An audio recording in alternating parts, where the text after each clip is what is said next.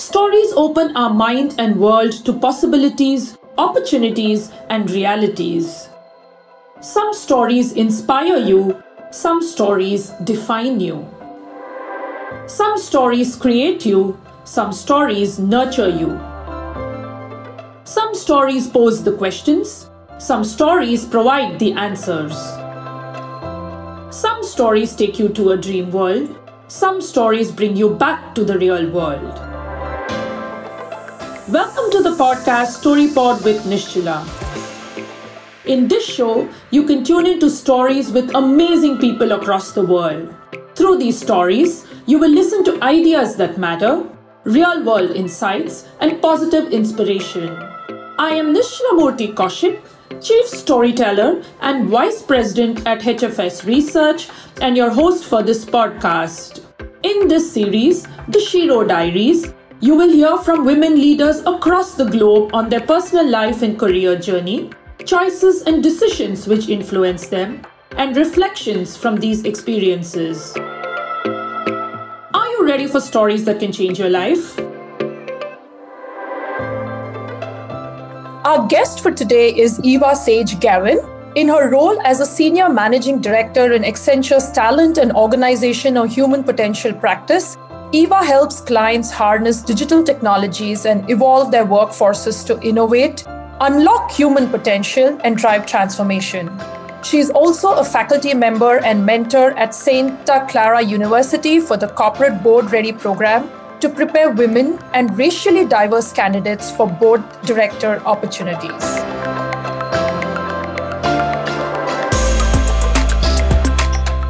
Firstly, welcome to the show, Eva. It's an absolute pleasure and honor to have you as part of the series. In our first segment, Shiro in the Spotlight, you get to know her childhood, family, education, and career journey, which have brought her here. So, Eva, I'll start with the first uh, fun and interesting question, something which I've done with people of all age groups, just for us to know you a little bit better.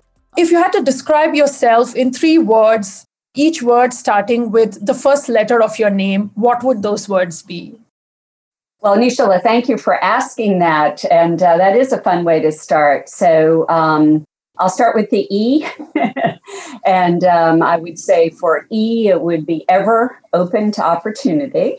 for the mm-hmm. B, it would be varied experiences. And for the A, it would be the idea of um, awesome and positivity and looking at the world for potential.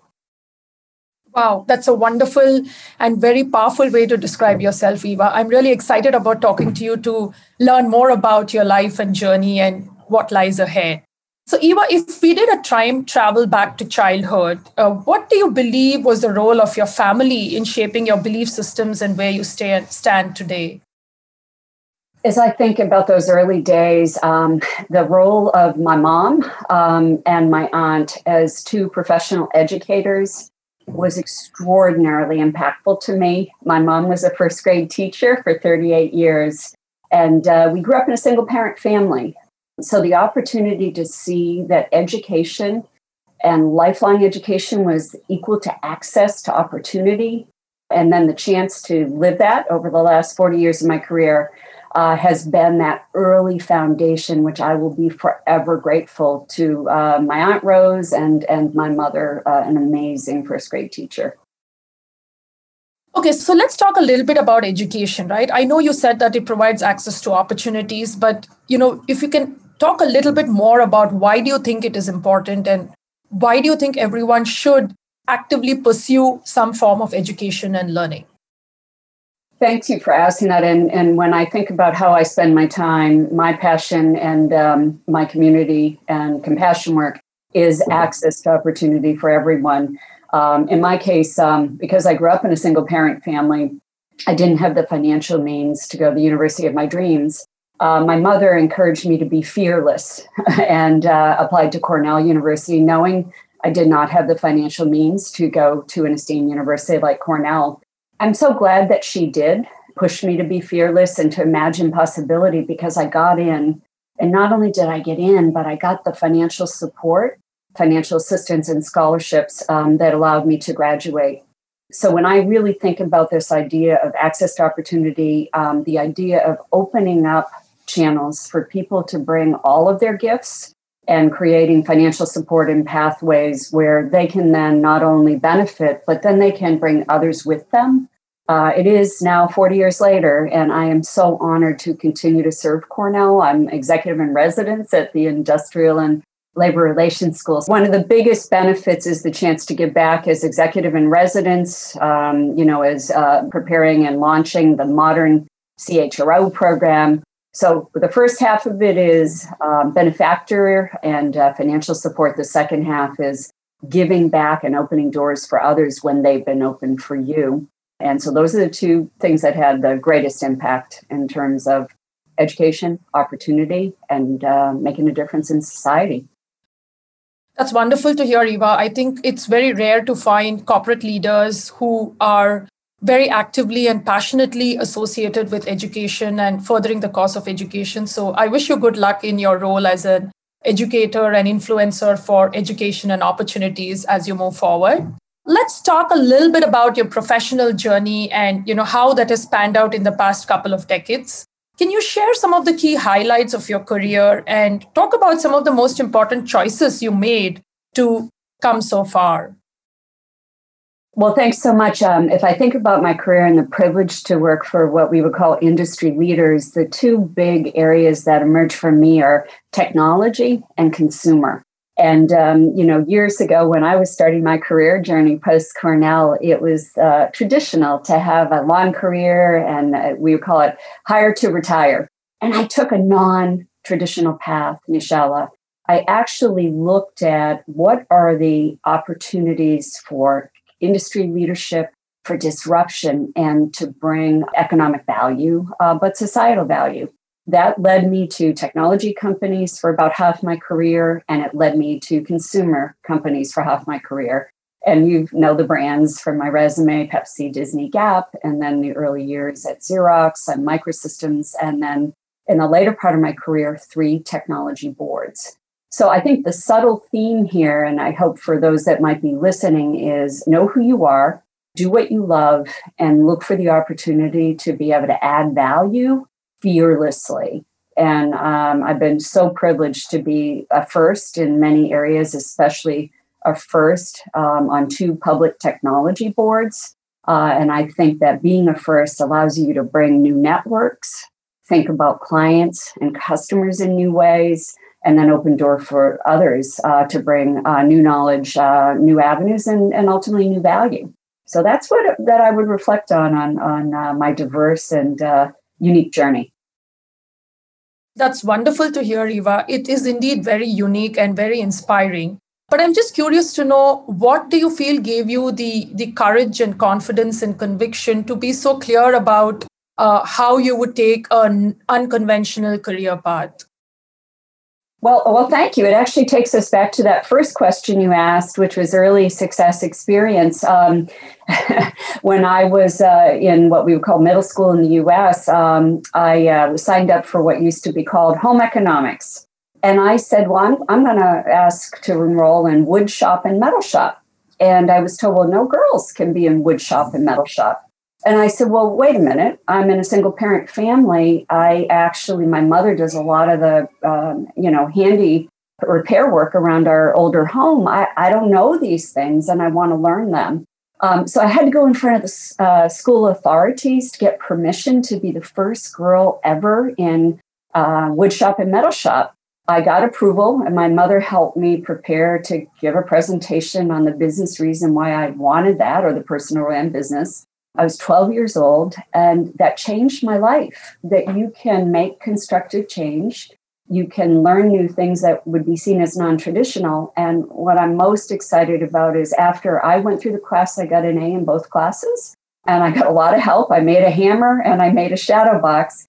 But they changed it the next year for both young young men and young women to working with wood, working with metal they also changed it, um, home economics, to be uh, more about life skills. And so, this theme of not only accessing new disruptive opportunities um, and changing, but bringing others with you so everyone can benefit. is how I navigated my career and found that unique combination of consumer tech and seeing the intersection. And it was rooted in um, my positive experience and support when I was 12 years old, changing a school system. Wow, Eva, that is quite a story. It seems like you've always challenged conventional norms, traditional ways of thinking, or boundaries which are existing due to legacy and history. So that's wonderful. As you might know, the theme for this year's International Women Day is Choose to Challenge. Uh, so, Eva, I'm curious to know what do you choose to challenge in 2021? Well, I, you know, this is such an important year for so many ways. But one thing I challenge, uh, Nishala, is that we are at 1984 representation levels for women in technology. 1984 is the year I moved from the East Coast to this amazing, vibrant West Coast in the Silicon Valley and Palo Alto Research Center teams and El Segundo. Imagine if I said to you that we had the 1984 uh, GDP. We'd have a global economic crisis. How can we have 1984 representation levels for women in technology? I am hoping, Nishala, it is a moment in time. We know the pandemic has had a disproportionate impact on women, and women overall in the workforce are at 1988 representation levels. And I choose to challenge that we can't restore this amazing talent pool to the workplace even better than the roles that they left. I choose to challenge that we can restore back to historic representation levels, that we can do even better, and that we can bring people back to really good jobs for which they're a great skill match and that they're uh, achieve pay uh, equity that's a vision that I'm holding in my mind because we can't go back to 1984 and lose all that capability of this global female workforce. Wow, Eva, I do hope your vision turns into reality someday. So, cheers to that.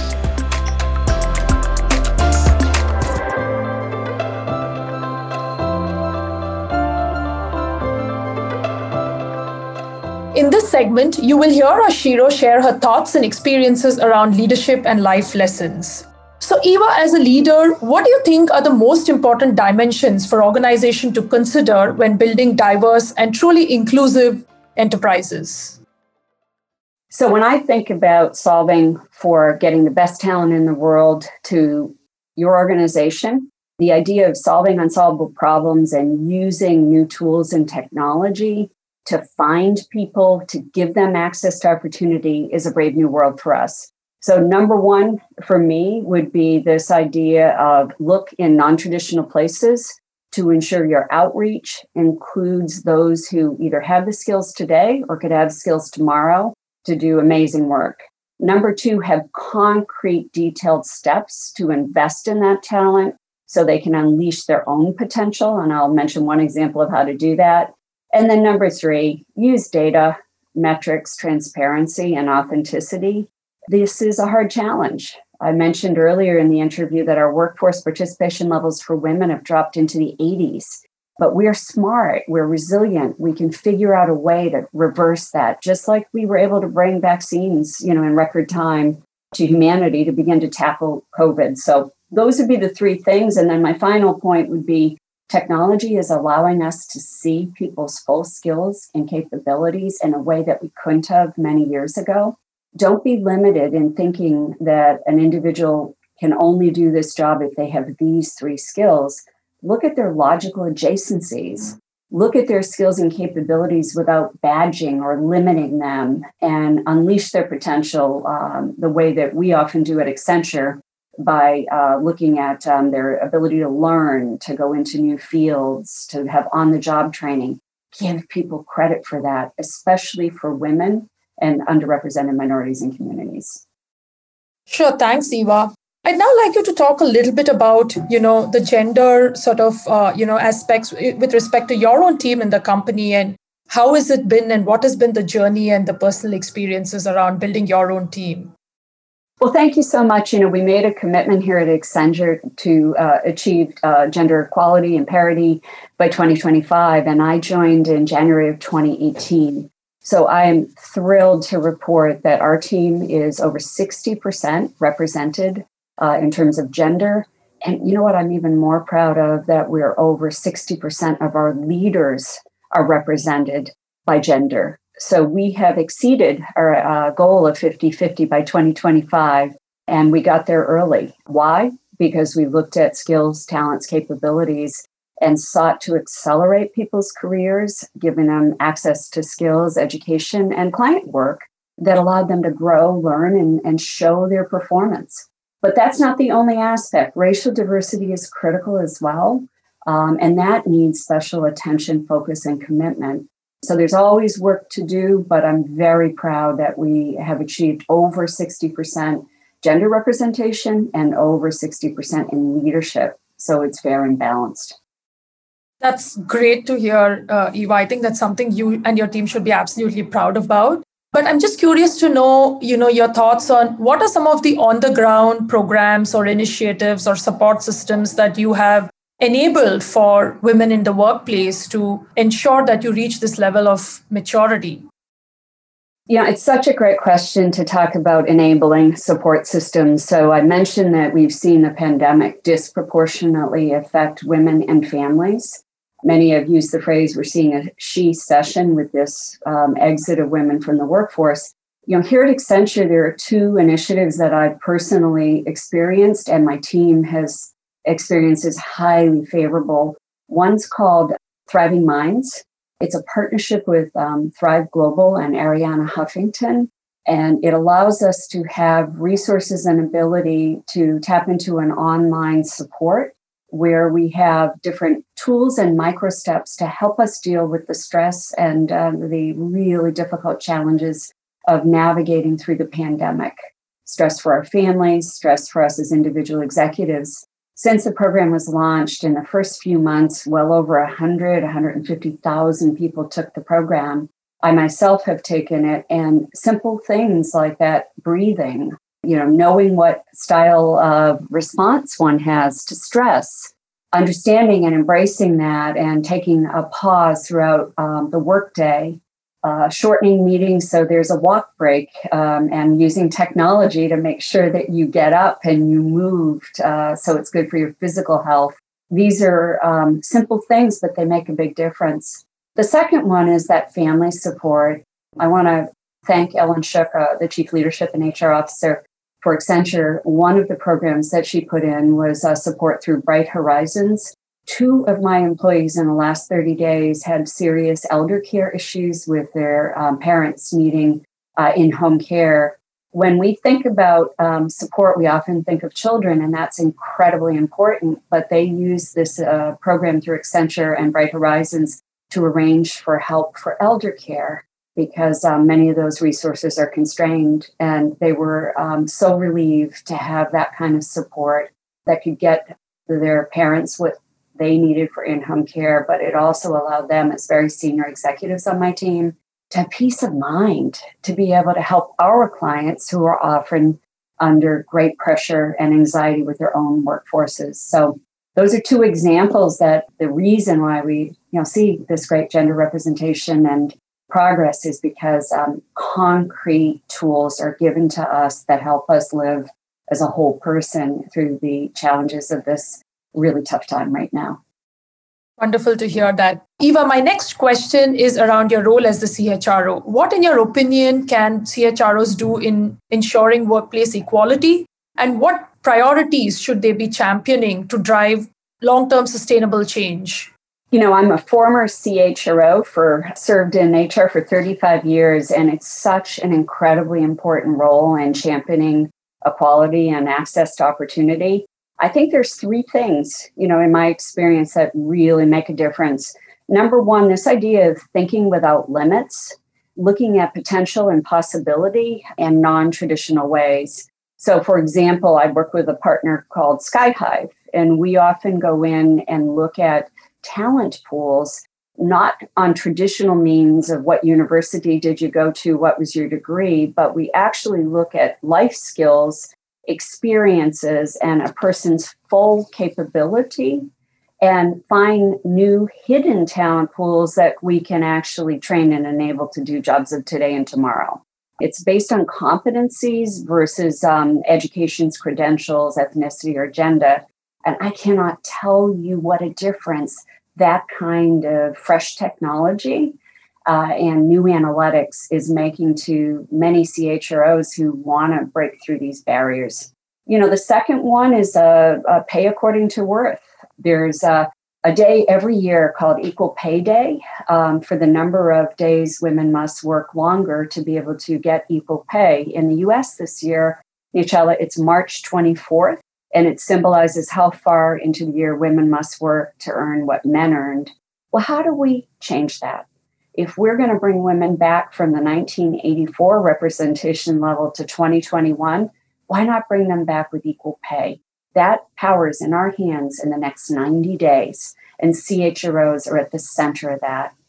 But my final piece of advice is um, a holistic perspective on thinking about an individual and this idea that we call at Accenture caring to do better. If we look at the modern workforce, people are no longer looking for just a job and a paycheck. They want to be aligned with an organization where they have shared mission and purpose. They want to be safe whether they're connected remotely or directly. They want to have interactivity with their colleagues and to learn and to grow. So we've um, come up with a model of looking at all the aspects of a healthy workforce. And we're working with CHROs to consider um, those aspects of uh, mission, learning, ability to relate to colleagues, um, and be connected to a workforce that treats them as a whole individual. That's the CHRO leadership of today and tomorrow. Wow, uh, Eva, thank you so much. That's a very insightful response. And it's obviously come from somebody who's been there and done that and thought about it in a very deep and meaningful and holistic way. Eva, you've had a very impressive, inspiring, and illustrious career. So I'm just curious to know how do you manage to navigate between your professional commitments and personal responsibilities? what approaches, solutions, support systems, or technology have used in your journey so far? You know, um, this is, a, I think, a lifelong challenge. And um, I don't profess to be an expert, but I do profess to be open minded. The idea that I shared with you about can we as chief HR officers leave people net better off, you know, to care for that whole person, I believe in the same in our personal lives. So I just gave you an example a minute ago about two of the most senior women on my team needing help with elder care and having this amazing resource with Ellyn Shook's team and human resources at Accenture and Bright Horizons. I look at my life the same way that at any given day, have I blocked time for family? Have I blocked time for my own wellness? And have I blocked time for community and connection?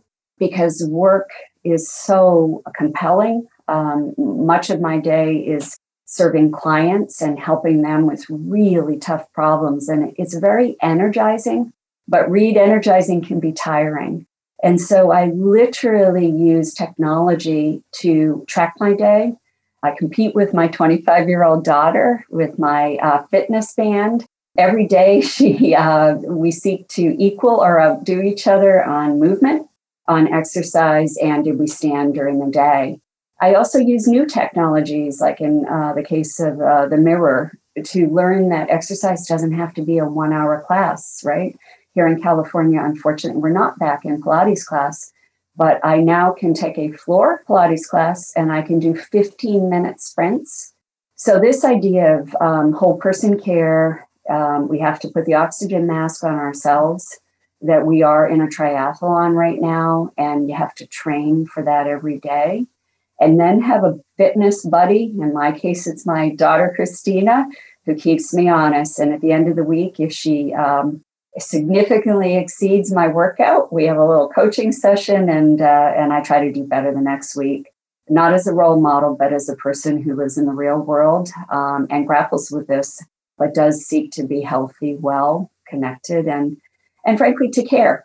I love having my girlfriend chats and um, time walking the dogs and uh, most importantly, time with my husband of 30 years uh, in the evenings. And I, and I keep that as precious, protected, boundary managed time for myself to get up the next day and bring my best self. That's wonderful to hear, Eva. It seems like you're using a bit of collaboration and a bit of competition with your daughter to keep going in this journey. And I think that's wonderful, right? As moms or parents, you know, creating an environment at home where you are partnering with family to invest in your health is a great way to keep at it in the long run. So good luck with that. Thank you so much, Eva, for for sharing your thoughts and perspectives around leadership and life.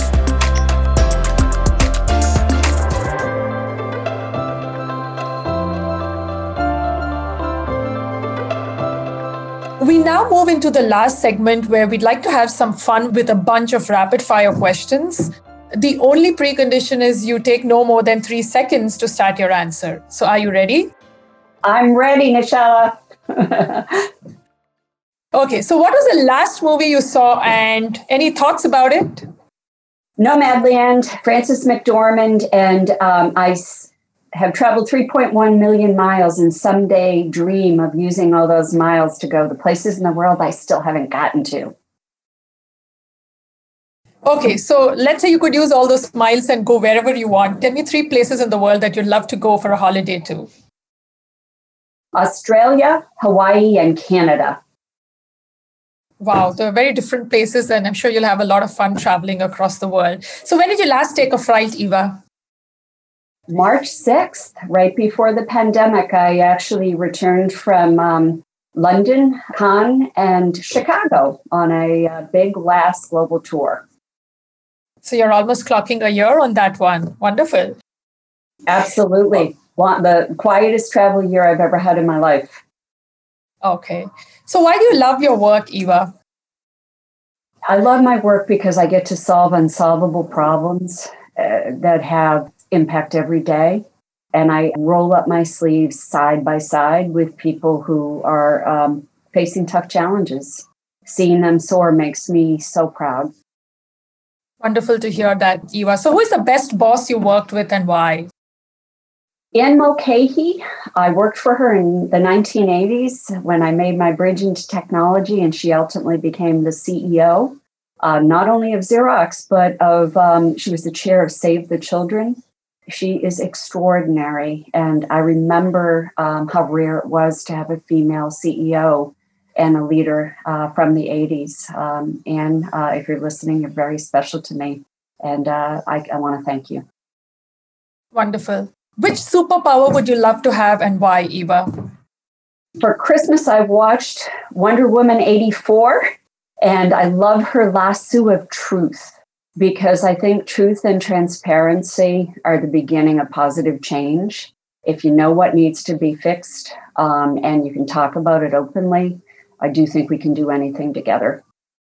Wow, that's a great and powerful thought, Eva. So, my last question is Will you ever exchange a good night's sleep with anything?